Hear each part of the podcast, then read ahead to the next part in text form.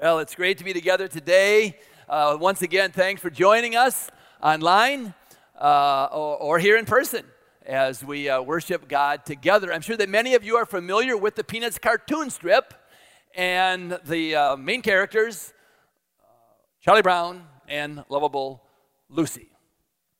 Well, one day Lucy is uh, talking to Charlie Brown, trying to encourage him, and she says, Look at it like this, Charlie Brown. Yes, these are your difficult and bitter days.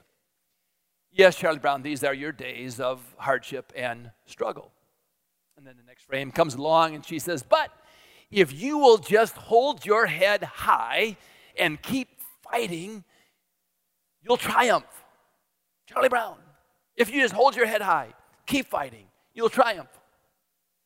Charlie Brown looks at Lucy and asks, hopefully, gee, do you really think so, Lucy? And Lucy, in typical Lucy fashion, says, frankly, no. there are indeed some people that I'll call them hope drainers. There are some people in our lives who are hope drainers.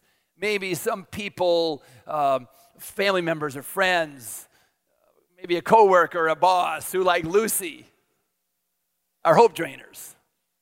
There are some circumstances in our lives that are hope drainers. Maybe some personal circumstances that you're facing today, personal circumstances related to your job or finances or your family or your health, that, that can be hope drainers and so whether circumstances or, or, whether they're personal or whether they're related to our community or our country or our world, there are things that are hope drainers in our lives.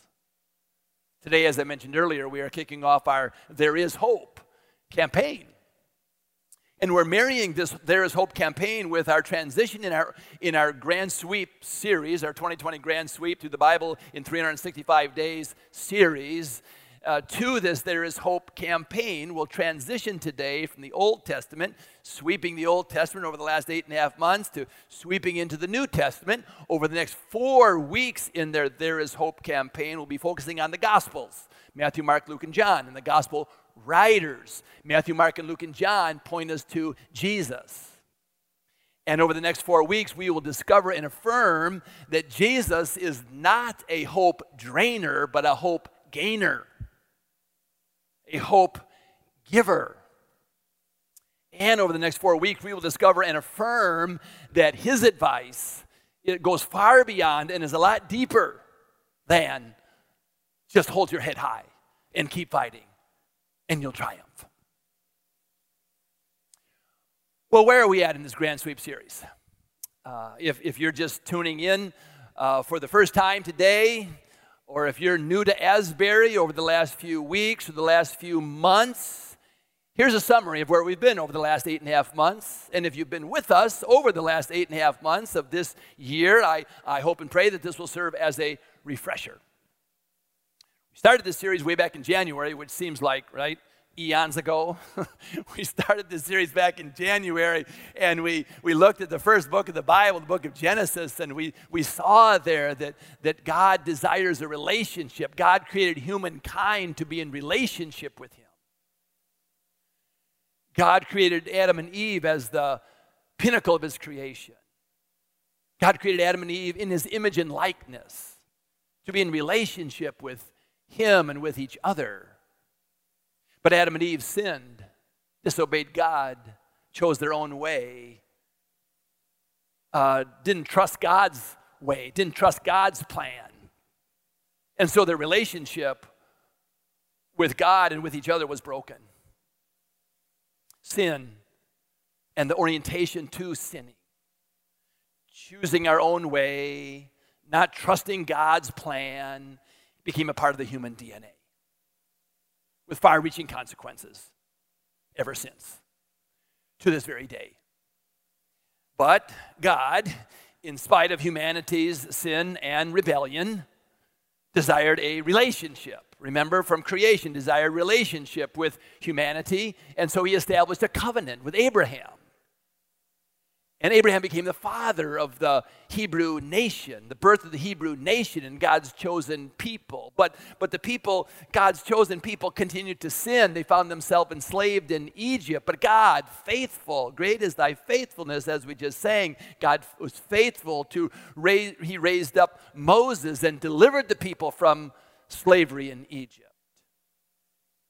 But people continued to sin, didn't trust God didn't choose his way, and so they found themselves wandering in the wilderness for 40 long years. When they finally made it to the promised land after 40 years, God again intervened for them like he intervened in getting them out of Egypt. He intervened in getting them across the Jordan River and took care of Jericho and got into the promised land, but they continued to sin.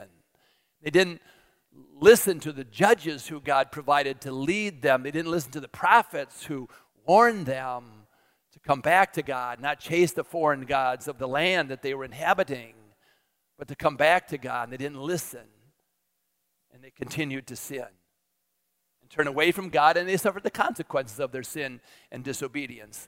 The key theme of the Old Testament, the key theme of the grand sweep, the key theme of the overarching story of God is simply this God wants a relationship God wants a personal relationship with every person and wants a personal relationship with you.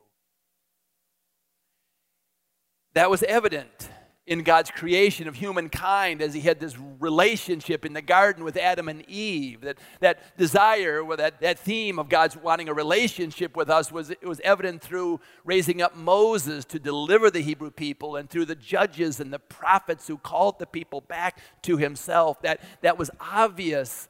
And, and, and that, that, that desire was obvious. And ultimately, when God finally sent his son, Jesus to establish a new covenant. And that uh, a new covenant not based on law and obedience, not based on law and obedience to the law, but a new covenant based on grace and, and faith, trust, trusting Him, His way, and His plan. Throughout the Old Testament, and by the way, it was not, not a covenant just open to the Hebrews, but a covenant open to all of us. Throughout the Old Testament, and into the New Testament, God is saying, I want to give you a way to come back to me so we can do life together. Would you hear that from God today? I want to give you a way to come back to me so we can do life together. And as we will see in the Gospels, that way was through Jesus. Jesus came to do for us what we cannot do for ourselves. Take away our sin that keeps us from God and be the bridge to us to have relationship with God. Jesus came to do for us what we cannot do for ourselves, take away our sin that keeps us from God. All the prophets in the Old Testament point to the promise of the coming of the Messiah. He's coming, he's coming, he's coming. We don't know when. All the prophets point to that. And then, as Paul the Apostle writes in Galatians chapter 4 For in the fullness of time, at the right time, God sent forth his Son into the world. And so, Jesus lived and died and was raised from the dead to fulfill all the prophecies of the Old Testament. So, that's a grand sweep summary of where we've been the last eight and a half months, leading us, tipping us to the New Testament and now the Gospel of Matthew. A little background to Matthew, a little background to the Gospel of Matthew. Matthew was a tax collector, turned follower of Jesus. You can read about it in Matthew chapter 9. He talked a little bit about his own personal story, own personal testimony. As a Jew himself, Matthew's gospel is the perfect bridge between the Old Testament and the New Testament. He was a Jew, and Matthew's audience, he writes to a Jewish audience, and so he uses a lot of the Old Testament. He refers to the Old Testament a lot. Uh, the Old Testament emphasis is on the law. Uh, Matthew's emphasis is on Jesus as fulfillment of the law. The Old Testament contains a lot of prophecies. Matthew's emphasis is on Jesus as the fulfillment of those prophecies. Matthew is writing to a Jewish audience, and so his gospel is a perfect bridge between Old and New Testament. Matthew um, uh, quotes the Old Testament 53 times. You'll find 53 different quotes in the gospel, the Gospel of Matthew from the Old Testament and 76 additional references, totaling a whopping 129 quotes or references to the Old Testament in the Gospel of Matthew. More than any other gospel. Uh, Matthew emphasizes Jesus as a teacher, a rabbi, and that would be a connecting point for Jews because they had lots of teachers, lots of rabbis. So Matthew emphasizes Jesus as teacher, rabbi. 60% of, of Matthew's gospel uh, represent the teachings of Jesus versus the miracles and the healings, the other narratives about Jesus' life. 60% are the teachings of Jesus. Much of them being parables and stories. Matthew chapter 13 is just one parable, one story after another. So that's a grand sweep summary. Are you still with me? That's a grand sweep summary of the last eight and a half months, and that's a little summary overview of the Gospel of Matthew and the writer Matthew. And now, in our time remaining, let's dig a little bit deeper, look at one particular teaching of Jesus, and then let's turn the lens of our camera a little bit closer into to one particular illustration uh, in that teaching. So imagine this scene. Jesus uh, had just performed a miraculous healing. Actually, as you read Matthew chapter 4, he had, he had performed many miracles of healing. And after these miracles of healing had occurred, the word about Jesus spreads throughout all the community around Galilee where Jesus was living and around Capernaum. Capernaum is in northern Galilee. Word about Jesus spreads, and so people start to gather. Large crowds start to gather around him on a grassy field. This grassy field kind of forming a natural amphitheater near the Sea of Galilee. So they're hanging out there, and suddenly Jesus stands, and a hush falls across the crowd. And Jesus begins to teach. This is how Matthew, his follower, gospel writer, records it in Matthew chapter 5, verse 1. Now, when Jesus saw the crowds, he went up on a mountainside and sat down. His disciples came to him and he began to teach them. And he said, Blessed are the poor in spirit, for theirs is the kingdom of heaven. Blessed are those who mourn, for they will be comforted. Blessed are the meek, for they will inherit the earth. Blessed are those who hunger and thirst for righteousness, for they will be satisfied they will be filled. Blessed are the merciful, for they will be shown mercy. Blessed are the pure in heart, for they will see God. Blessed are the peacemakers, for they will be called children of God. Blessed are those who are persecuted because of righteousness, for theirs is the kingdom of heaven. And blessed are you when people insult you and persecute you and falsely say all kinds of evil against you because of me. Rejoice and be glad, because great is your reward in heaven. For in the same way they persecuted the prophets. The prophets, this Jewish audience would know about the prophets. In the same way they persecuted the prophets who were before you.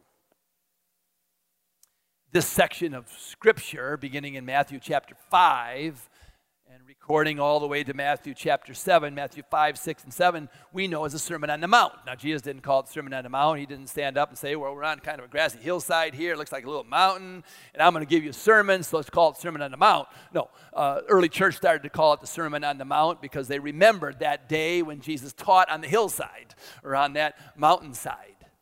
And it's a sermon, it's actually the only uh, full length sermon we have of Jesus. We have, of course, many of his teachings and his parables. They're short and pithy, but this is the only full length sermon that Jesus gave and, and that is recorded by one of his gospel writers. Not probably the only one he gave, but the only one recorded in, in full length. Some scholars say that this was uh, all communicated in one setting, one sermon, And other scholars say Jesus probably gave this teaching, this discourse, over a period of two or three days. Well, either way, it's a great sermon. Either way, I, I, I, it's been called the greatest sermon of all time. And I'm sure not arguing. This uh, Sermon on the Mount has been called the Christian Manifesto. Matthews 5, 6, and 7, the Christian Manifesto. It's been called the Christian Magna Carta. It's been called the rules for Christian living because they're packed with all great kinds of insight for our lives today.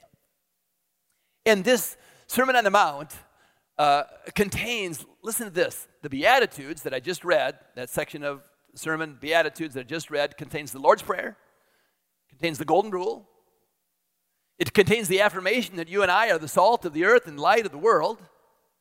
It contains the challenge to love your enemies, uh, turn the other cheek, the challenge to, to enter the kingdom of heaven by the narrow gates, not the wide gate, to not store up for yourselves treasures on earth, but treasures in heaven.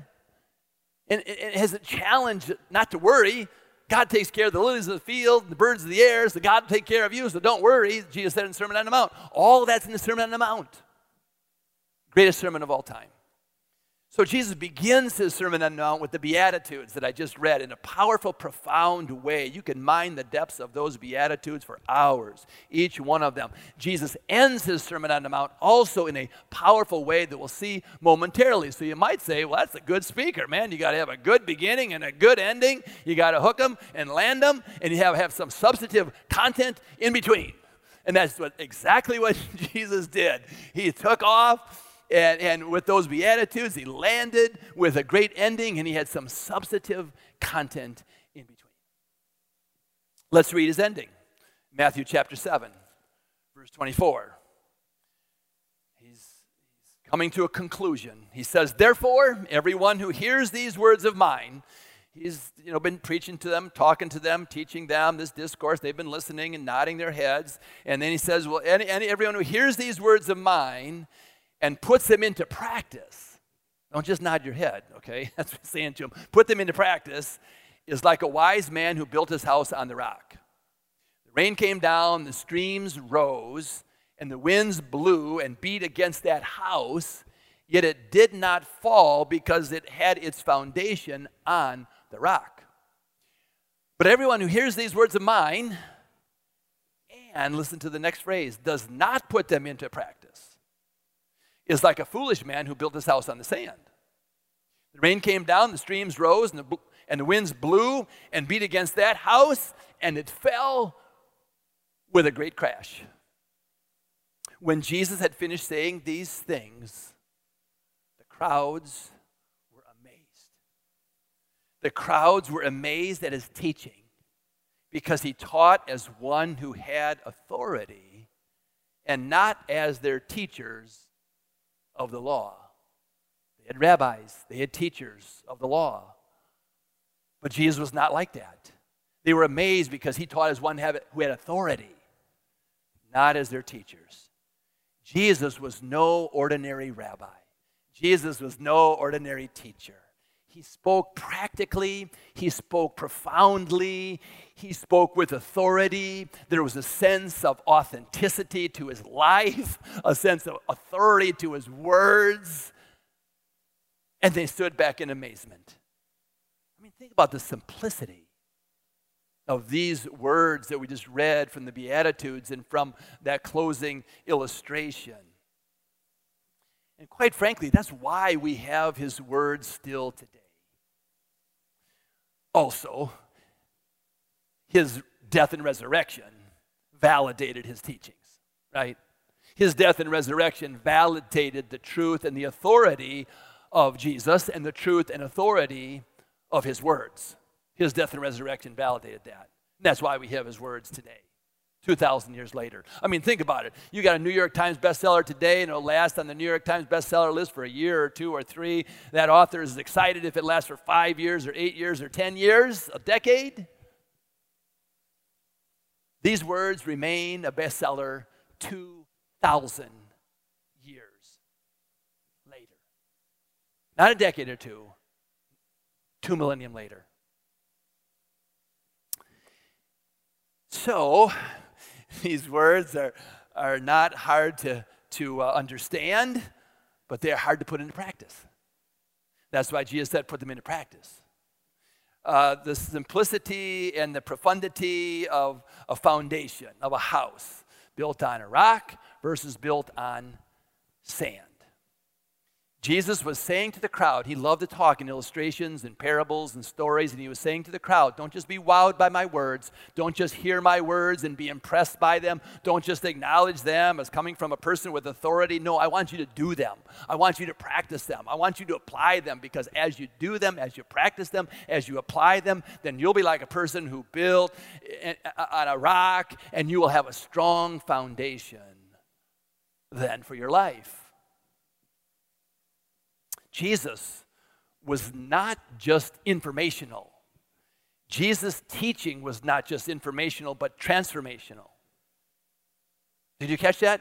Jesus' teaching was not just informational, but transformational because information alone doesn't transform. It impresses us intellectually, makes, makes a difference, you know, intellectually, but it doesn't transform us. But Jesus' teaching with the application results in transformation. That's what Jesus was after. So I appeal to you today to not just listen to these words, whether you're here in the house or whether you're listening online. Don't just listen to these words, hear these words, and be impressed by these words of Jesus. Put them into practice, do them, apply them to your life, and experience God's transforming power in and through you. And this is where hope ties in. This is where hope connects. Hope connects to a strong foundation. This hope connects with this illustration this way. What is hope? Is it just hope in hope? Is it just hope as in wishful thinking? Is it just hope as in a positive, self generated optimism? No. What is your hope in?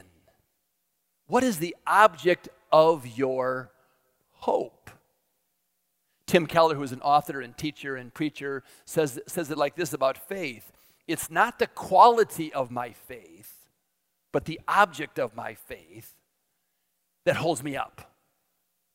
Not the quality of my faith or the strength of my faith or the ability of my faith, the quality of my faith, but the object of my faith that holds me up. And I'll put a little twist on that. It's not the, not the quality of my hope, but the object of my hope that keeps me going. So, what is the object of your faith? What's the object of your hope? Hope is rooted in a confident understanding of God and His Word. Hope is rooted in a confident understanding of God and His Word. Hope comes from the promises of God. Hope comes from a strong foundation. Do you see how hope and foundation are linked? Hope comes from a strong foundation.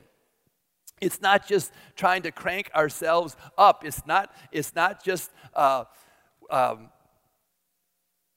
wishing hope into existence. Did you hear about the woman who was riding on her bicycle on, uh, on, on, a campus and she had a, a sign on her t-shirt on her t-shirt said i'm going to be a doctor. On the back of her bicycle was a sign that said i'm going to be a mercedes.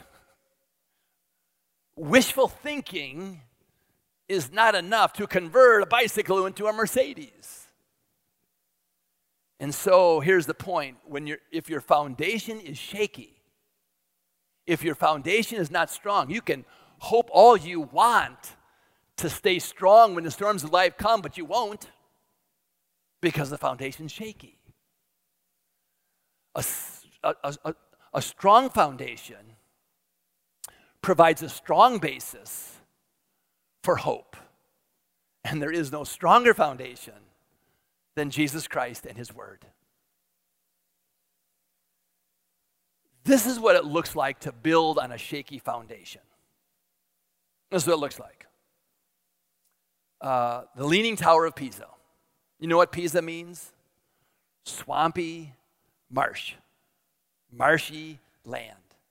Was it smart for them to build that structure on marshy land, on a swamp? That, that um, swamp, that marshy land was too soft to support that structure. And what resulted? A tilt.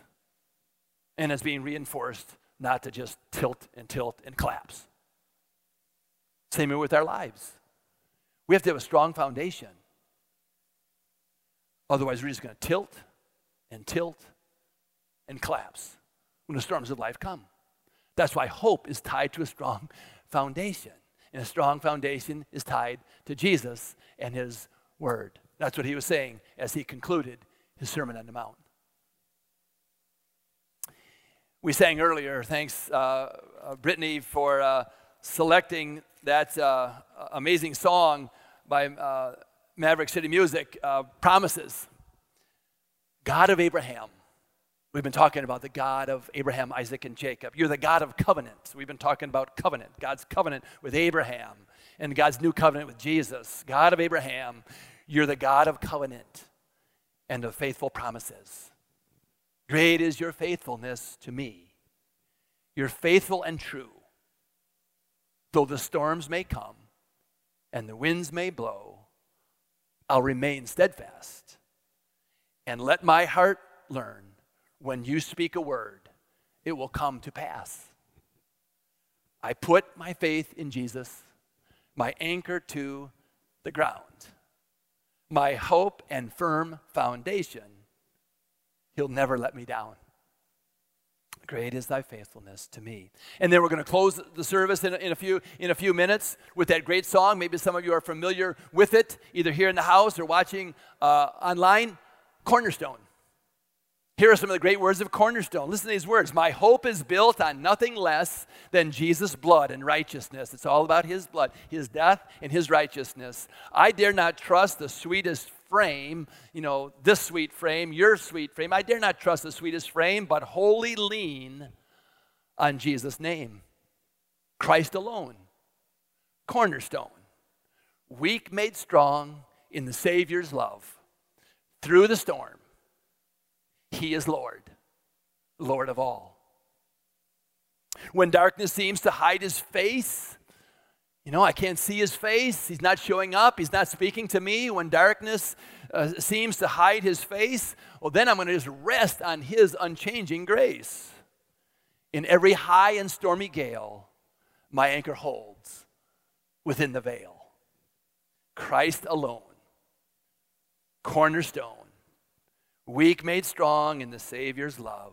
Through the storm, he is Lord, Lord of all.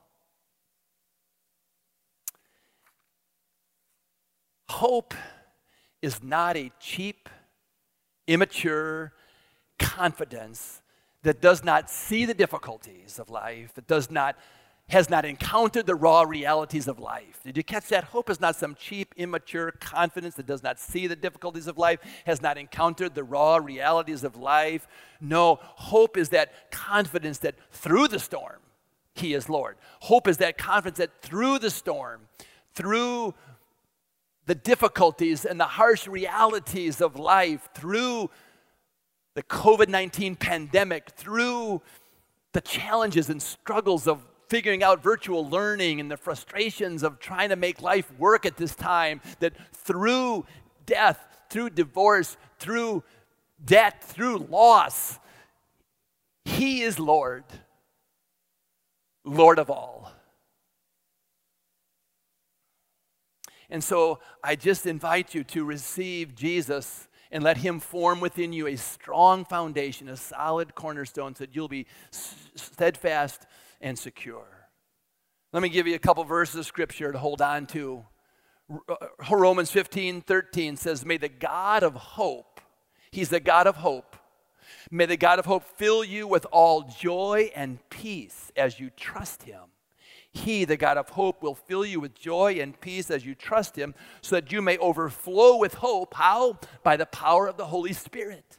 Not a self generated optimism, but a through the power of the Holy Spirit, you might overflow with hope. And how about this one? Hebrews 6:19. Rick, I know this is one of your favorites. We have this hope as an anchor for the soul. We have this hope as an anchor for the soul, firm and secure. And then from 1 Peter 1 3 says, In his great mercy, God has given us new birth. God has given us new birth into a living hope through the resurrection of Jesus Christ from the dead. I love that verse. A living hope. Where do we find it? Through the resurrection of Jesus Christ from the dead. Now, that's a clue. That right there is a tip off to some truth. What do I mean by that? The Greek word for hope appears 71 times in the New Testament. And it's no coincidence that it is used 70 of the 71 times after Jesus' resurrection. Think about that. It is used 70 of the 71 times in the New Testament after Jesus' resurrection. What does that say to us? It says to us that the resurrection of Jesus is the reason for our hope. The resurrection of Jesus is the source of our hope. The resurrection of Jesus confirms the authority of his teaching. The resurrection of Jesus validates why he died on the cross. And the resurrection of Jesus is our strong foundation. And it's a living hope, firm and secure, as an anchor for our soul. It's not just wishful thinking. It's not just hope in hope. It's not some positive self generated optimism. You know, in a sense, Lucy was right. When she said to Charlie Brown, frankly, no. It's not just hold your head high and keep fighting and you'll triumph. It's Jesus. Is Jesus his word, His teaching, His life, death, and resurrection. So, no matter what storm you're facing today and what storm you might face in the future, I invite you today to trust Him, to embrace and practice His words, and to, to know Him as your living hope. And then you will stand firm and secure, and then you will triumph in Him. Let's pray.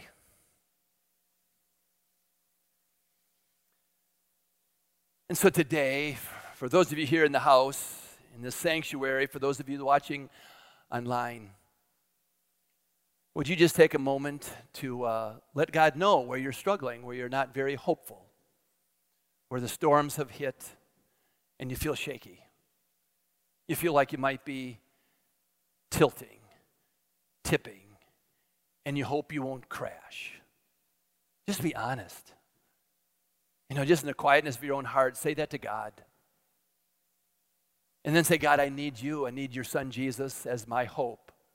And so I'm banking on you as my anchor. And just open your heart to him, and he'll be your anchor. It's not so much the quality of your hope, it's the object of your hope. It's not the quality of your faith, it's the object of your faith. May Jesus and his resurrection be the quality, may it be the object of your hope and the object of your faith today and forevermore. Lord God, I pray that you would speak to our hearts and touch us. Help us to be honest enough with you, with where we're at, and then also help us to be, to be uh, open with our hearts. Break down our pride, our desire just to do it ourselves, to trust our own way, to choose our own path, and help us, O oh Lord, to submit to you. That you would raise us up, that you would encourage us, that you would be our anchor and our hope today, our cornerstone today, and every day of this week. And then help us to pass along to be hope gainers and hope givers to others. They might see Jesus in us and find hope for themselves. In Jesus' name, amen.